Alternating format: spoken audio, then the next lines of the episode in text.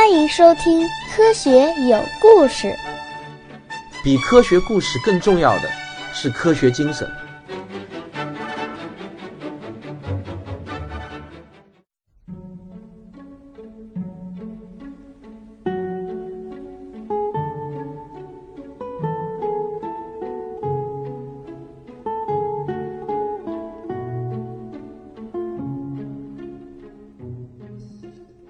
时间的形状，相对论史话，作者自己念。第四话，史上最牛炼金术士牛顿。牛顿是历史上最伟大的炼金术士，没有之一。他是最伟大的物理学家、天文学家、数学家、自然哲学家、神学家之一。纵观古今中外所有的家们，能集如此众多的家于一身的，古往今来可能就只有牛顿这一个人了。非但空前。而且极有可能绝后，因为现代科学的分支越来越细，研究越来越深，任何一个领域想要成为家，都得穷其一生才行。打住打住，你说什么？牛顿是最伟大的炼金术士，还没有之一？真的假的？对于这个事情，我没有半分开玩笑的意思，是千真万确的。牛顿用其一生追求点石成金之术，不过没有证据说明他是为了财富才炼金。我想他去炼金也应该是出于对大自然奥秘的追求。牛顿自己多次说过，他最大的兴趣是炼金术，而且他用自己的实际行动证明了这一点。他流传下来的关于炼金方面的著作超过五十万字。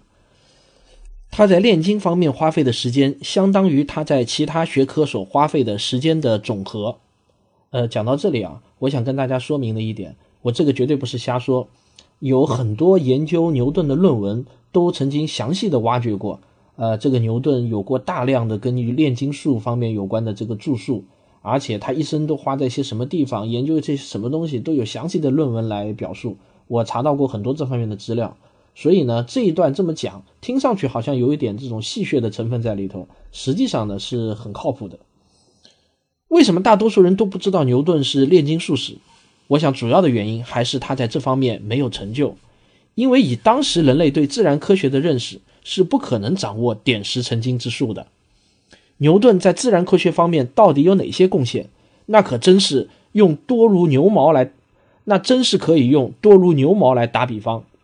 在物理学方面，他提出了著名的牛顿运动三定律，以及质量守恒、能量守恒、动量守恒三大守恒定律。在天文学方面，他发现了万有引力定律，你还记得那个苹果掉在牛顿头上的传说吗？苹果只是个传说，别太当真啊！现在呢，其实早就已经有很详细的史料考证出来了，就是关于这个苹果的传说，实际上是后人杜撰出来的，并不存在。牛顿还发明了反射式望远镜，在数学方面，他创立了微积分；在光学方面，发现了色散现象、牛顿环现象，写出了鸿篇巨著《光论》。在经济学方面，他奠定了英国金本位体制。牛顿是英国皇家造币局局长。很多人听到这个会大吃一惊啊！牛顿怎么还是英国皇家造币局的局长？这是千真万确的，而且这个位置干了很长的时间。这个清单如果继续往下写，还能写得很长很长。但是上面说的这些，你都可以在看完本书之后忘记掉。只有一样，你一定要记住，记住这一样。以后跟人谈起牛顿，你只要一提起来，人家就会认为你对牛顿了解的不少。那就是你一定要记住，牛顿写过一本书。李敖曾经说过：“牛顿其人五百年不朽，牛顿其文一千年不朽。”就是指的这本书。书名的全称叫做《自然哲学的数学原理》，我们一般称之为原理。那个年代所讲的自然哲学呢，其实说的就是物理学。所以，自然哲学的数学原理呢？也可以把它翻译成是物理的数学原理。这本书代表了经典物理学的巅峰。牛顿把从大到天上的皓月星辰，小到地上的潮起潮落，一切的自然规律都纳入到了他那本震烁古今的原理中。这本书就像是神话中的魔法书，读懂了它就可以预测一切天文奇观。我们前面说过，伽利略为经典力学打下了基桩。牛顿在上面构筑了雄伟的大厦，而原理就是这座大厦的丰碑。希望你能记住。啊，说句题外话，实际上呢，我是在网上看过这《自然哲学的数学原理》这本书的这个影印本，我没有去买一本来。我本来是想买的啊，但是我是在买之前呢，先看了一下影印本，然后翻了几页，我就发觉不用买了，因为确实看不懂。说老实话，牛顿这本书虽然是两百多年前写出来的，但是是即便是今天的大学生，我估计来看也是不大容易看得懂的。好了，毕竟我们这本书是讲相对论，不是给牛顿著书立说。总之，我们只要知道一点，牛顿是一个光芒万丈的天才科学家就可以了。对了，他的墓志铭必须要说一下，诗人亚历山大·普伯为牛顿所做的墓志铭中写下了这样的名句。自然和自然的规律隐藏在黑夜里。上帝说：“降生牛顿。”于是世界就充满了光明。读到这里呢，我就想起一个很著名的一个段子。段子是这样子说的：上面那句诗的最后一句不是说“于是世界就充满光明”吗？然后魔鬼看到了就不高兴了，他说：“那就降生爱因斯坦吧。”于是世界又重归黑暗和混乱之中。看看，诗人就是诗人。你说牛顿哪里还是个人，简直就是神的化身啊！你说就这么一个神一样的人物，用了自己生命的一半时间去研究炼金术，这世界上还有谁能比他练得更出色？牛顿炼金练累了，顺便想一下物理、数学、天文的事情，想出来的东西就够我们后人仰视一辈子了。这样的人，如果还不是史上最牛炼金术士，谁敢试？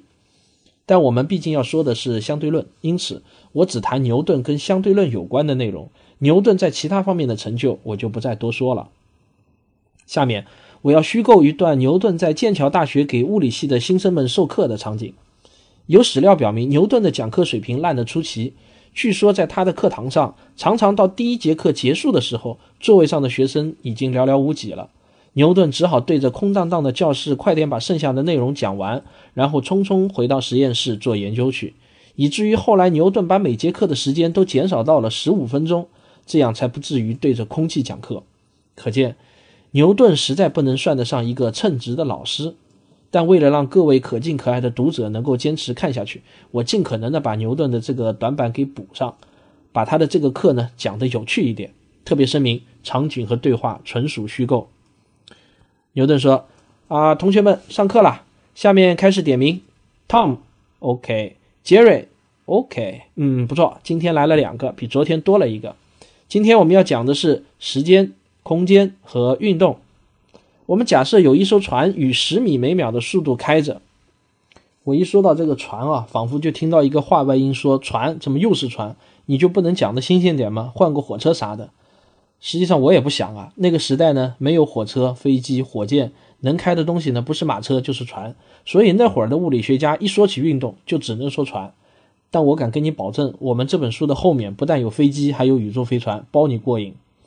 牛顿说：“Tom，现在我把你扔在船尾，你以一米每秒的速度朝船头方向走动。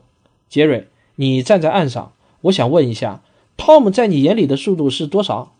杰瑞，杰瑞。”我这才刚开始呢，你怎么就打瞌睡了？振作点，这还有读者呢。好吧，杰瑞，看着你这么诚恳的看着老师的份上，我就不难为你了。老师自己来回答啊。我们可以用伽利略变换式很容易的算出，在杰瑞的坐标系里面，Tom 的移动速度是船的速度加上 Tom 自己走路的速度，也就是十加一等于十一米每秒。那么我的问题一。如果杰瑞自己在岸上用两米每秒的速度和船做着同方向运动，在杰瑞眼里，Tom 的速度是多少呢？问题二：如果杰瑞和船做着反方向运动，在杰瑞眼里，Tom 的速度又是多少呢？老师还是自己回答啊。我们再次利用伽利略变换，可以算出：问题一是十加一减二等于九米每秒，问题二呢是十加一加二等于十三米每秒。Tom and Jerry。你们的老师，我如此婆婆妈妈、啰啰嗦嗦的问你们这些看似很无聊的问题，是希望你们能够自己总结出速度合成的规律，给出速度合成的定律。怎样？你们两个谁先表现一下？Tom 举手说：“教授，我知道了。假设 a 的速度是 v B 的速度是 u，那么它们的相对速度 w 的公式就是 w 等于 u 加减 v。”取加号还是取减号呢？关键是看两个速度的方向。如果方向一致，就取减号；否则就取加号。牛顿说：“哎，非常好。那么杰瑞，你同意汤姆的结论吗？”杰瑞就说：“啊，我完全同意，教授。我想补充说明的是，速度到底是多少，绝对不能脱离参考系。同样运动的物体，在不同的参考系中，速度是完全不一样的。比如，在我眼里，汤姆的速度是十一米每秒。但是如果从一个站在太阳上的人眼里来看呢，汤姆的速度还得加上地球绕太阳运行的速度，对不对啊，老师？”这个汤姆也接着说：“呃，我再补充一句。”当我们说某某的运动速度是 v 的时候，必须先设定该速度的参考系，否则就会失去物理意义。按照这个道理，世界上也就不存在绝对的速度快慢。当我站在船上，杰瑞站在岸上，在船上飞舞的苍蝇眼里，杰瑞运动的比我快；反过来，在岸上飞舞的苍蝇眼里，我运动的就比杰瑞快。牛顿赞叹道：“说的很好。”你们两个今天果然精神多了，有观众和没有观众真是不一样啊！但是接下来我就要问你们一个有深度的问题了，请问什么东西可以作为参考系？汤姆和杰瑞异口同声地说：“任何东西都可以做参考系。”很好，那空间本身是不是也可以做参考系呢？呃，这个还真没想过这么深奥的问题。请你们想象一下，宇宙中充满了空间。宇宙延伸到哪里，空间就延伸到哪里。这个巨大的空间本身代表的就是宇宙的母体，处处均匀，永不移动。所有的东西，天上的星星，地上的蝼蚁，我们所居住的地球，都在这个空间中运动。如果把空间本身看作是一个参考系，这个参考系就是一个绝对空间。所有物体在这个参考系中的运动速度就是一种绝对速度。它们就可以比较快慢了。我们会发现，原来地球的绝对运行速度比太阳的绝对速度要快。各位啊，读到这里给大家说一下，上面这段牛顿的话呢，其实是取自牛顿的那本《自然哲学的数学原理》中的原文，稍加了一点这个现代化语言的扩展，基本上是他的原文啊。汤姆就说：“教授，您的这个思想真是太深刻了，学生佩服。”这个杰瑞说呢。可是我还是有点无法理解。牛顿接着说：“杰瑞啊，在上帝的眼里，我们的宇宙就像一个巨大的玻璃球，玻璃球中充满了水，水安安静静地待在那里，没有一丝一毫的流动。太阳、星辰和我们就像水中的鱼儿一样在里面游动。鱼儿感受不到水的存在，我们也同样无法感受到空间中某样实体的存在。亲爱的杰瑞啊。”就像水充满这个宇宙大玻璃球一样，我们的宇宙也被一种叫做以太的物质充满。宇宙万物的运动都相对于这个以太有一个绝对速度。你能理解了吗，亲爱的杰瑞？各位听众啊，读到这里，我再补充一句：上面牛顿的这个关于玻璃球、水和鱼的这个比喻，也是牛顿有原文出处可查的，并不是我自己杜撰的。杰瑞就说。呃，是的，教授，我理解了。但是您说的这个以太总是让我心里有点不安，因为它无法被我们所感受到。根据我们老家奥卡姆有一个很流行的话，有一句很流行的话来说呢，似乎这样的东西就跟没有一样。教授，您能设计一个实验来证明绝对空间的存在吗？汤姆也跟着说：“哎呀，我说杰瑞啊，你是不是想多了？教授多么伟大的人，他的思想还能有错？”这个牛顿说。啊不不不，汤姆，别这么说，我可不是胡克。这个胡克是另一位另外一位著名的英国科学家，他发现了胡克定律，也就是弹性定律。这个胡克呢与牛顿呢一直都是有一些小矛盾的，两个人一生就争执不断。这个牛顿就揶揄，经常就要揶揄那个胡克。他这次就这么说了，他说：“我可不是胡克那个小矮子，不容得别人质疑。我是站在巨人肩膀上的人。”当然要比胡克那个小矮子看得远点，哈哈哈哈！杰瑞，你提的问题很好，我已经想到了一个思维实验来证明绝对空间的存在。啊，我又要啰嗦两句了。我们讲到牛顿的时候，经常会讲到他有一句名言，就是别人说：“哎，你为什么能够看得这么远？”他说：“我只是站在巨人的肩膀上罢了。”那么很多后人在引用这句话的时候呢，总是用它来说明牛顿是一个谦虚的人。但实际上呢，我查到的史料是这样子的。牛顿说这句话当时的语语境呢，确实就是在揶揄胡克那个小矮子，他是在含沙射影的说这个胡克长得太矮，他并不是说自己有多这个谦虚啊。还有，我们从可以查到的史料来看呢，牛顿这个人呢，基本上是一个怪人，性格脾气都非常怪的。但是你不管用什么词去形容他的话呢，用谦虚这个词去形容他，基本上是不太准确的。我们接着往下说，这个牛顿呢，说到这里，转身在黑板上画了一个大大的水桶的俯视图，又在水桶里面画了一些水。要不是牛顿一边画一边解释这是什么，汤姆和杰瑞都会以为牛顿是在画大饼。牛顿边画边说：“我们下面来做一个水桶实验，杰瑞。”你看我画的这个装着半桶水的水桶了吗？外面这一圈就是桶壁，里面都是水。呃，我下面有一张图示，就是牛顿的水桶实验的图示。我讲到这里，顺便说一下，我们这本书里头的各种各样的图示，其中百分之八十就是科学史评话的那个主播吴金平老师画的啊，他画画的水平啊，他设计的水平是非常高的。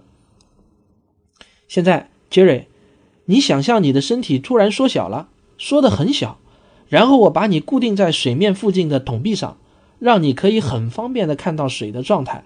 注意了，我现在用一根绳子把水桶给吊起来，然后我把水桶这么用力一转，于是水桶就转了起来。杰瑞，你在水桶里面感觉好吗？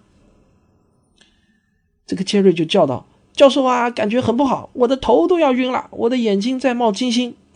坚持住，孩子，集中精神，观察水面。”放心吧，教授，我能坚持。Tom，我已经跟你讲过我的低运动定律，物体会保持自己的惯性，所以水桶在刚刚开始旋转起来的时候，整个水体因为要保持惯性，所以不会马上跟着转起来，水桶会转得比水快很多，这一点你不用怀疑。那么在水桶刚开始旋转起来的时候，在杰瑞的眼里看来，水相对于它开始转动起来了。我们现在向杰瑞求证一下，看看是不是这样。杰瑞，快点告诉老师，你看到了什么？教授啊，我听到你跟汤姆说话了。正如你所说，我看到水转动起来了。很好，杰瑞。我们都知道，一个旋转的物体会产生向外的离心力，准确的说叫向心力。这个离心力表现到一个呈圆柱形的水体中，就会使得水面中心向下凹陷。这是我们在生活中经常观测到的现象。杰瑞，你看一下水面发生了什么？杰瑞叫道：“教授，我看到水面依然平静如故，没有往下凹陷。这可奇怪了，我明明看到水在我眼前转动啊！”汤姆看到了吧？在我们眼里，转动刚开始的时候，水面不凹陷非常正常，因为在我们眼里，水由于惯性还没有转起来嘛。换句话说。水相对于绝对空间尚处于静止状态，但是对于桶壁上的杰瑞来说，他把自己视为静止状态，所以水相对于他就是转动的。现在我们稍等一下，因为水的粘着力，我们俩会看到最终水桶会带着水一起旋转起来。然而对于桶壁上的杰瑞来说，水就慢慢变成静止的了。杰瑞，你现在看到了什么？教授，我看到水越转越慢，越转越慢。快要不动了！哦天哪，太不可思议了！水面正在向下凹去，这真是我这辈子见过的最不可思议的现象。水停止了旋转，而水面凭空就凹下去了，但是又没有漩涡，就好像水面上面有一个无形的大铁球把水给压下去了一样。牛顿得意地说道：“你看，在杰瑞眼中的神奇现象，在我们眼里看来却是平常无奇。原因很简单嘛。”此时的水相对于绝对空间开始旋转起来了，这个旋转的本质不因观察者所取的参考系而改变。好了，杰瑞，我现在把你复原，你回来吧。杰瑞擦了擦汗，说道：“哎，这真是一次奇妙的经历，教授。让我们再来回顾一下刚才那个水桶实验。如果运动都是相对的，没有一个绝对参考系存在的话。”那么，桶壁上的杰瑞应该看到水面是先凹后平，因为在杰瑞眼里，水相对于自己是从转动到静止的。但是实际上，杰瑞和我们一样，都看到了水面是先平后凹的，这就是绝对空间存在的证明。牛顿很得意的就说完了。他看着汤姆和杰瑞两个人还愣在那里呢，一时半会儿啊还没有反应过来。牛顿水桶实验虽然是具备大智慧的。但却并不能让所有人满意。物理学界对这个实验的质疑声从来就没有停过。但毕竟牛顿的光芒实在太耀眼了，其他人的声音很难发出声响。汤姆说：“教授啊，你的这个思维实验太伟大了，我折服了。”杰瑞说：“呢，教授，恐怕我一下子还不能完全理解，让我回去再想想好吗？”牛顿接着说：“杰瑞，看不见、摸不着而又真实存在的东西有很多，不只是绝对空间。”还有一样东西你也看不见摸不着，但是我们谁也无法否认它的存在，那就是时间。你们说说看，时间是什么？汤姆说：“时间就是生命，时间就是金钱，时间就是知识，时间就是胜利，时间就是丰收，时间就是灵感，时间就是思考。”杰瑞说。时间就是教堂的钟声，时间就是太阳的东升西落、斗转星移。我说不清楚时间是什么，但是我分明感受到时间在流逝。牛顿总结道：“时间是他自个儿的事情，它真实存在，但又与外在的一切事物都无关。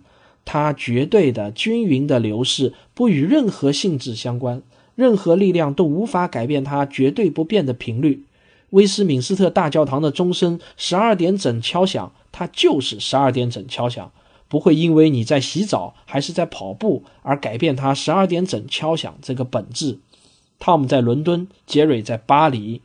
如果忽略声音的传播时间的话，当钟声响起的时候，你们俩都应当同时听到钟声。在听到的那一刹那，你们俩若有心灵感应，你们会同时感受到对方传递的感受。时间对于世间万物都是公平的。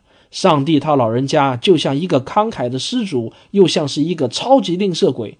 不论你是国王还是乞丐，涛老人家都从不……啊，说到这里，下课铃响了。汤姆和杰瑞几乎是在铃声响起的同时消失在了教室门口，消失速度之快，甚至让牛顿都怀疑时间是不是真的存在了。牛顿还在那讲呢，多给一点也不少给一点。牛顿对着空气，其实他早就习惯了。把最后一句话说完，也夹着讲义走出了教室。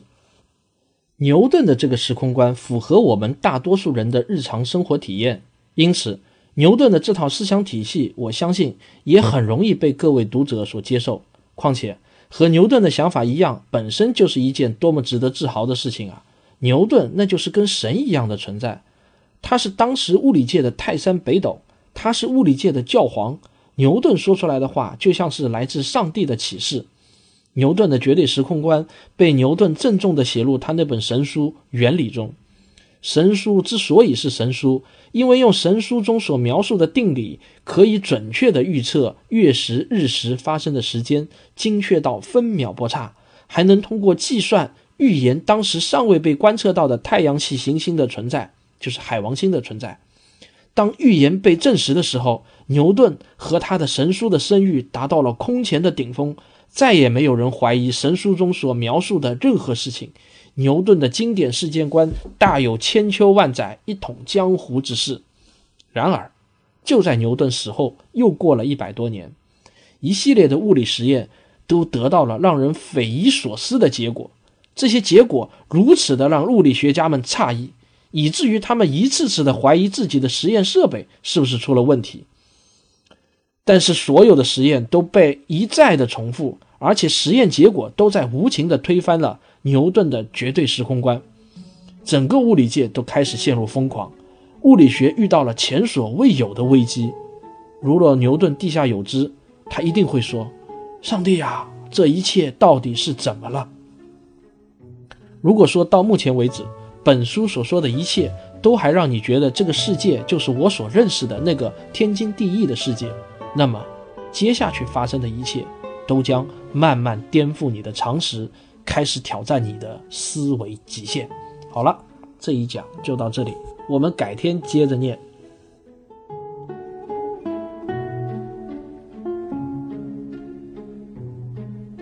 我是卓老板，我是吴婷婷，我是汪杰。我们是科学声音。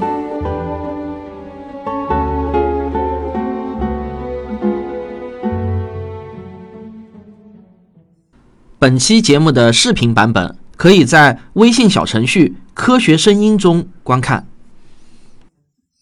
啊，被你猜出来了，最后面又要啰嗦两句。写这一段的时候呢，我遇到的最大的一个挑战就是这个牛顿水桶实验。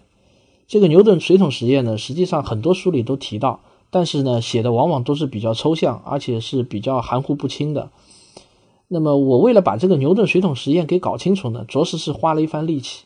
当我把这个牛顿水桶实验搞清楚以后呢，我又开始头大了，就是我到底怎样写才能让读者比较容易的去理解到底什么是牛顿水桶实验？